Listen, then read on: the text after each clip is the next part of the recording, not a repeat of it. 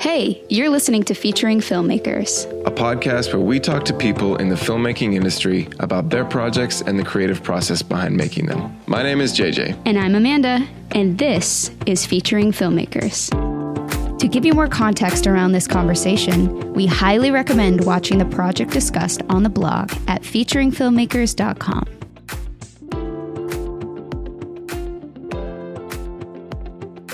In today's episode, we talk to Jens Jacob, who's a producer based out of California. We discuss his feature film called After Death and the experience he had while making it. We're talking a lot of producer shop in this episode. Without further ado, Jens Jacob. We always start these conversations just giving a brief history about yourself um, and how you fell into the role that you find yourself in now. You know, I just found myself creating in in different mediums. Early on, it was a it was graphic design that turned into motion graphics, uh, visual effects, and so I just would pick up, you know, a piece of paper or a computer program, and I would just start designing or, or creating something. And the evolution of of creativity ended up moving into video, and then from that, getting behind a camera. And so I kind of did a little bit of everything when I first started. I just was so fascinated by all the different mediums and ways to create. And found myself landing in filmmaking. I, I, I, tell people this a lot that i felt like for me filmmaking felt like the pinnacle of creating. And why that was true for me was just because it felt like you needed all the other art forms for film to to exist. You can't in its current stage have film without picture or without graphic or without art or without sound music, uh, you know, and, and, the list goes goes on. And so it just felt like, oh, this is the highest form. This is the paramount of of, of, of creativity in its current form. And so I found myself, I was uh, thinking, okay, I'm going to become uh, a filmmaker, and I thought I was I wanted to be a cinematographer. That that's kind of how how it originally started. Loved composition, making things look good, lighting, all, all, all of that, and started doing that locally in Tampa, Florida. That's where I was uh, brought up, and uh, did some uh, gigs and jobs uh, for. I had an internship um, that turned into a job with the Tampa Lightning, which was the hockey team out in Tampa, and we would do all the like motion graphics and stuff on the scoreboard and, and stuff like that. And cool. The cool thing about being there was um, the team was also owned by the Forum itself, and the Forum would do a lot of like concerts and you know Taylor Swift would perform there to you know shout out Taylor. Taylor. We love you. They would let me during off hours cam op and and do stuff that I've always wanted to do. I mean, I got my first steady cam gig working there, so it was like really cool to like just explore different mediums and opportunities to shoot and that eventually led a, a, a freelance gig with uh, ESPN, and we started doing um, some stuff with my friend's dad's company, and kind of felt like at the time that was kind of it. It felt like you were either going to get into like news or uh, sports, and funny enough, like any of my family would would be laughing right now, but I'm I'm like the least sports guy, like in known to man. Like so it's just like I'll watch like the Super Bowl or like, you know, some something big, but that's about it. I don't really follow any teams or anything like that. So it was ironic that I landed a, a job in sports. Um so I just didn't feel like that was it for me. I didn't feel called to to to do that and uh, felt like to take it seriously, I needed to move to a major market. It was like go to LA, go to New York, or go to Miami. And I chose LA because I thought it was going to be the hardest. And I convinced myself that if this is the hardest place to move to, then maybe I'll be more focused or more um, in, mm-hmm. inspired and, and and driven to to make sure I make it out there. It was like either I'm living in a box in LA or I've I'm gonna make my dream come true. And so that's kind of how I landed in LA. Again, I thought at the time I was going to be a cinematographer, and um, I think I quickly realized I didn't have the patience, time, and commitment that it was going to take to really develop that craft. But I realized very, fairly quickly that I was very naturally whatever gifted or, or inclined to business and logistics and being creative around making something happen and, and, and come alive. And after that music video shoot, I got to sit with the with the producer. The producer basically agreed to have coffee with me. I was just like, "Hey, would you would you just can I have 30 minutes of your time?" And and that was the most informative conversation that I had that really transformed my path to what I am doing now. Without that insight, I don't think I would have even known fully what a producer does. I was going to ask you, could you give a brief definition for those who are still kind of learning what a producer is? Could you just sort of um, capture it in, you know, a brief little synopsis of what that looks like, what that job looks like? Unfortunately, there's not one definition I can give just because there's so many different types of producers. Uh, on a project, the, the the term is vague. At the core of it, there's three types of producers that I I've basically identified. They're not technical terms, so you probably wouldn't call yourselves uh, these things. Uh, but I remember somebody telling me you have to be good at one of the three. Uh, you can't. Nobody can be all three. Uh, essentially, you have to you have to focus on one of the three. Uh, so line producing is the common one. Uh, line producing is essentially where you are helping put together and control the logistics and and budget uh, for everything. So you're the on the ground, boots on the ground. You're, you're, you're getting everything done, hiring the crews, uh, managing the finances, dealing with all the the the crazy logistics that that come with that. Uh, the second is uh, a, a, creative producer. Uh, a creative producer essentially could generate the idea and then find support around the idea. Might be finding a director or a scriptwriter or something around it. it. Doesn't always have to generate the idea, but it is somebody that is call it like the lead propulsion of a lot of the high level creative that might be shaping around with it. And sometimes that's key personnel, or sometimes that is really the IP uh, b- behind it. The third type of producer is a sales producer.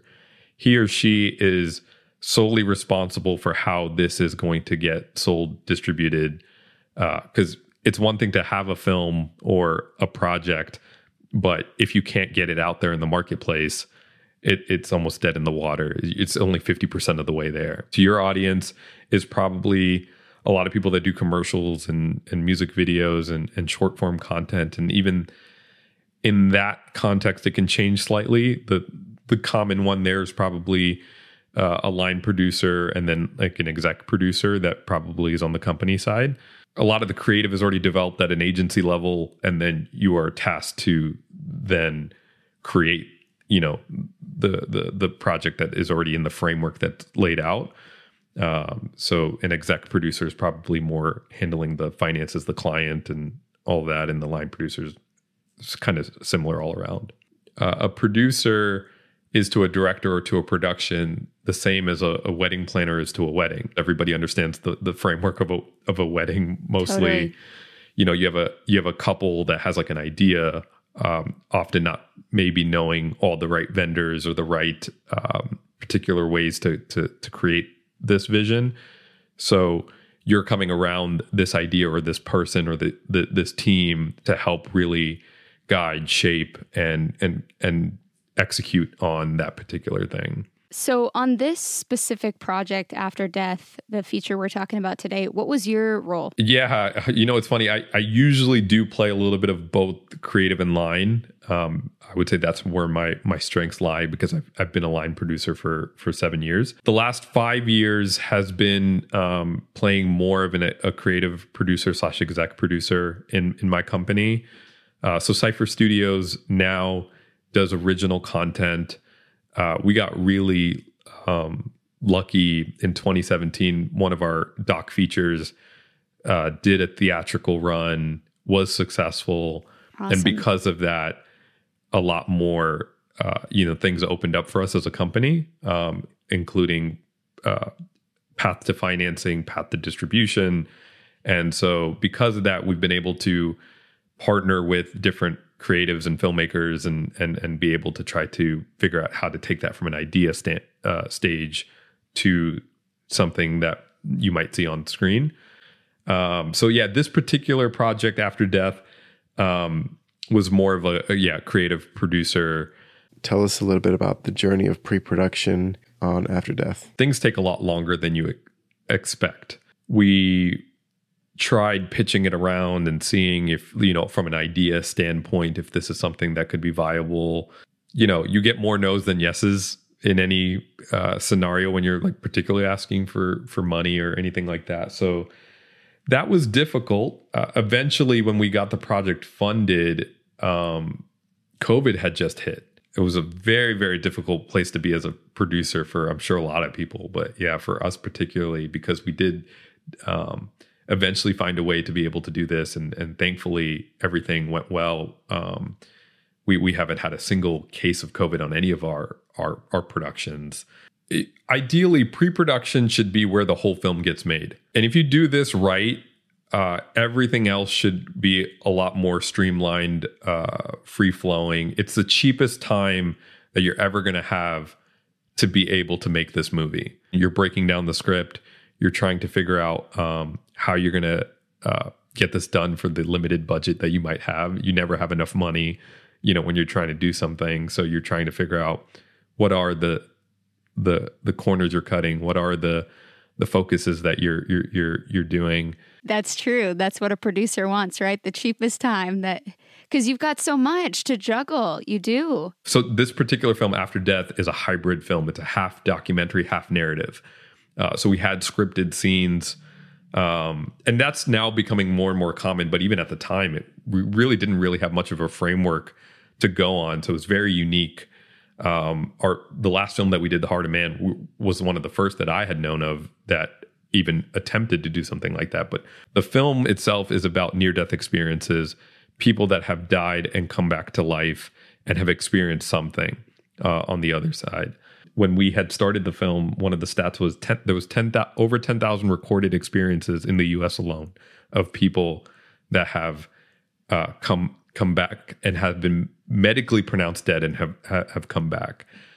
Uh, so I say all that as context too. So what we were doing in the doc was sharing a lot of these stories and different types of stories than how they have similar through lines. Um, but then also the narrative layer of our of our film was recreating a lot of the the death scenes and their experiences there afterwards. The director brought this to you. You and your co-producer, you guys sat with it together and said, "Okay, let's make this via Sypher Studios." And then you started the documentation process. And with that, what did that then look like? A lot of the research had been done uh, we still did pre-interviews. A lot of what we indexed on were people that had New York Times best-selling books um, that were either already known stories or um, well-documented research. You know, we would try to get the best of the best about any particular domain uh, experience. So, uh, people that understood death, people that understood uh, NDEs.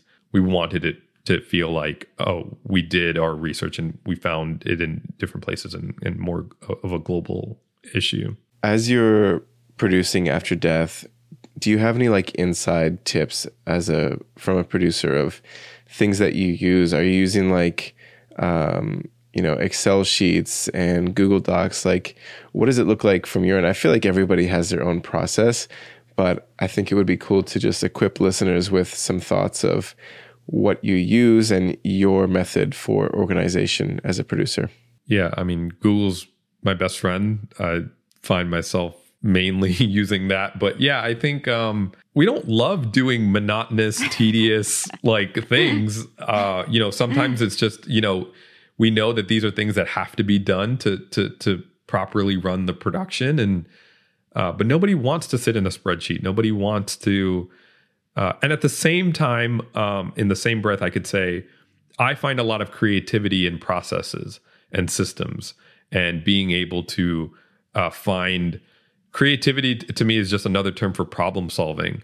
Very excited and proud to say that because of some of those problems and issues, I've also decided to tackle that problem myself where we created our own uh, budgeting uh, and financial management platform called Saturation. Oh, and wow. that's something that uh, just recently came out, so it's fairly new on the market. We're very Cool. much a Div- David and a Hot off Goliath situation. What is saturation? So saturation um, started out as a budgeting tool. Um, I basically wanted to make a more collaborative experience for what it looked like for managing your finances. Uh, I found myself using, you know, different sheets or Excels or you know uh, different tools for various d- different things, and sometimes even for different types of projects, I found myself using different budgeting tools. Like I would use Movie Magic for a feature film, and I would use Hot Budget for a, a music video, and I'm like, this is essentially the same thing. Why am I using two different things for for what should be the same process? So, saturation aims to solve this by being a uh, a, a collaborative financial management system uh, for projects and productions.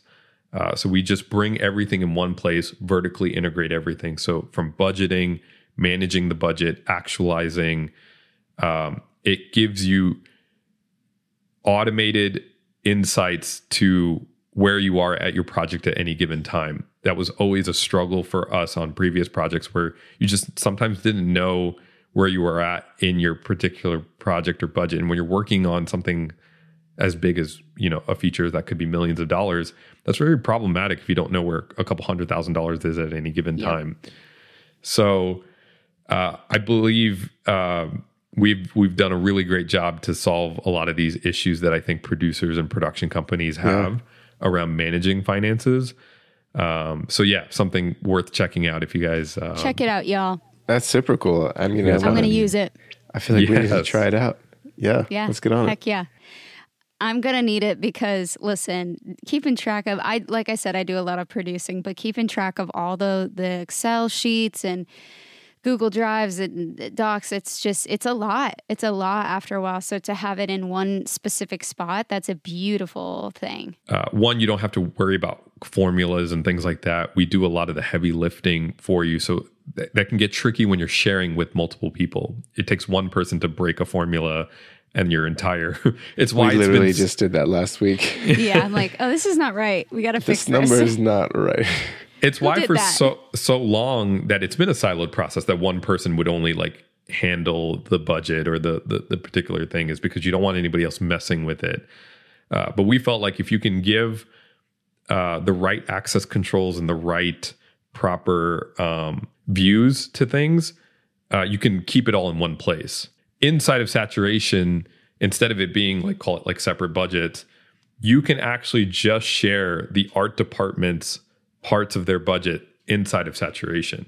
That is a gift right there. Come on, everybody. After Death uh, was like completely done in saturation, and and uh, before that it was called Green Budget, the the, the beta version of it. So yeah, it's been tremendous in how it's transformed a lot of our processes. I'd love to talk about production a little bit.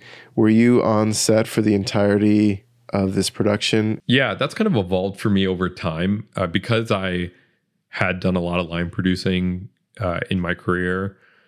I was more used to you know doing everything essentially on on the ground, uh, and as we've more formally uh, built out the company, we have now um, a a strong team that um, that is behind it all. And so for me, I feel like I've done my job right when I've hired everybody around me that's better than me in what they're doing. And so that I think is my ultimate purpose and and part to play in this production. Uh, so yeah, on set it's it's a lot of um, oversight and yeah, trying to make sure that everything runs smoothly. Was there any major fires you had to put out on After Death? I mean, overall, it was it was, it was an amazing shoot. I mean, we we we shot most of the narrative um, the narrative scenes in Baja, Mexico. Yeah, yeah. So we, we got really lucky because um, uh, like a friend of a friend was like one of the best producers in Mexico. This particular studio is where they they built the studio for the Titanic, and so uh, it's the largest like water studio I think uh, that's cool. uh, out there. You know, obviously, like uh, production shutting down. Like we were ready to go, and then like the world shut down, and then we had to figure out how to adjust to something like that. How long was this shoot? We spent roughly, I think, 24 days in principal photography.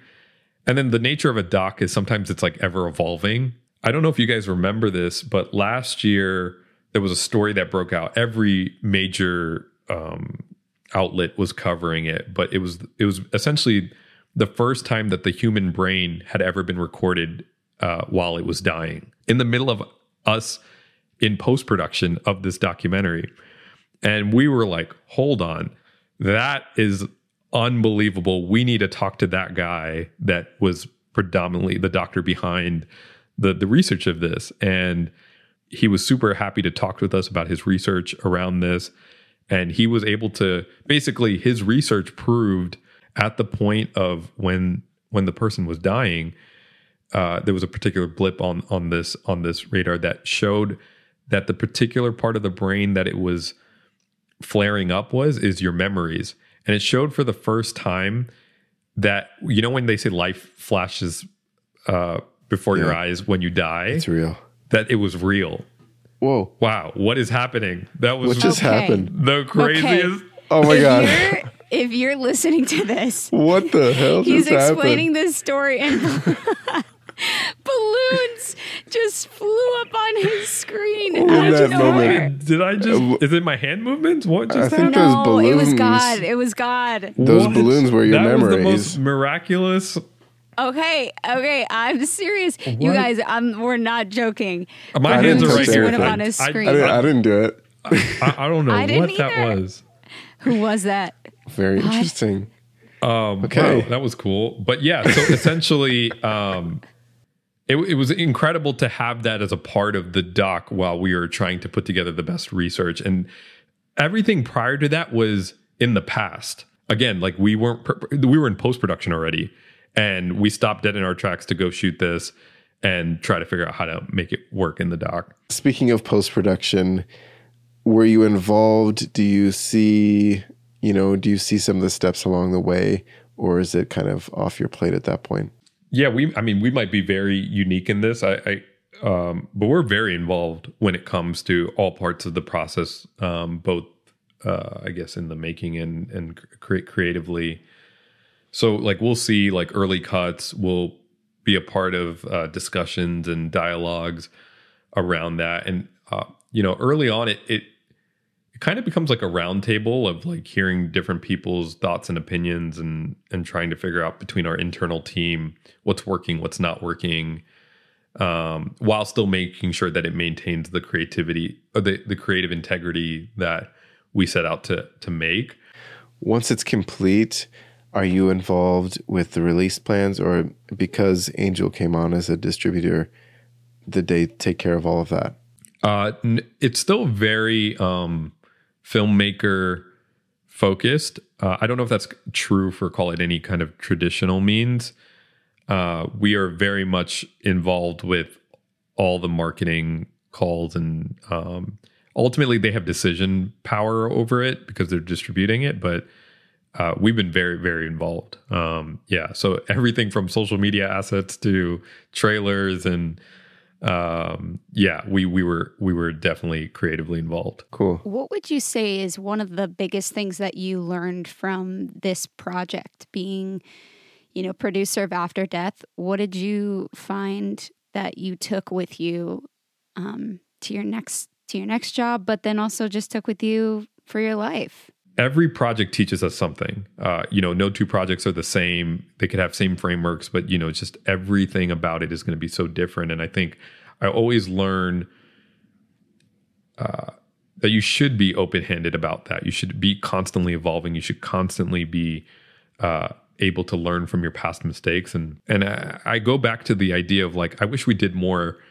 of some of the things that we had to end up doing in post and pre production you know so i think that's the thing that i'm, I'm constantly trying to guide and counsel people is uh, and even um, down to get it to done in pre guys get it done in pre and you know what it, it may have even d- been done in pre but how important communication in pre is to yeah. make sure all of your key stakeholders and parties are all on the same page about what it is in pre-production thank you for this conversation. It's been super interesting. Um, I feel like I'm walking away with some some cool tools and pockets of information. So thankful for that. It's been really fun having a producer on the podcast. I loved learning from you today and just appreciate your time and also really looking forward to this film. Yeah, thank thank you so much. It, it means a lot. And same, I I always say this that producers don't share enough about some of these like experiences and real world problems and it often is a very siloed uh, part of the process. Like you don't want to talk about money or you don't want to talk about the details uh, and just stay like high level creative and you know all that stuff when you're talking about something publicly. But I think it's so important for all of us to be able to like learn and grow from each other and to decentralize that information. Thank you, Jens. You're the best. Since learning about saturation, we are so excited to share that we started using it and we have an affiliate link for you. If you are in need of an amazing cloud based financial management platform for your productions, you're in luck. Saturation is here to help companies manage freelancers and independent contractors by streamlining their productions, budgets, payments, and actualizations. With their user friendly interface and integrations, managing your finances has never been easier. And today, you can get your first month free if you sign up using our affiliate link. To find this link, check out our bio on Instagram or head to featuringfilmmakers.com and look for Jens Jacobs episode. Featuring Filmmakers is made possible by Harvest Film Company. To dive into content about these projects that we discuss, you can go to our blog on featuringfilmmakers.com where we have everything laid out with behind the scenes, the original project discussed, and additional episodes there. So check us out at featuringfilmmakers.com. Thanks so much for listening. Love ya. Bye.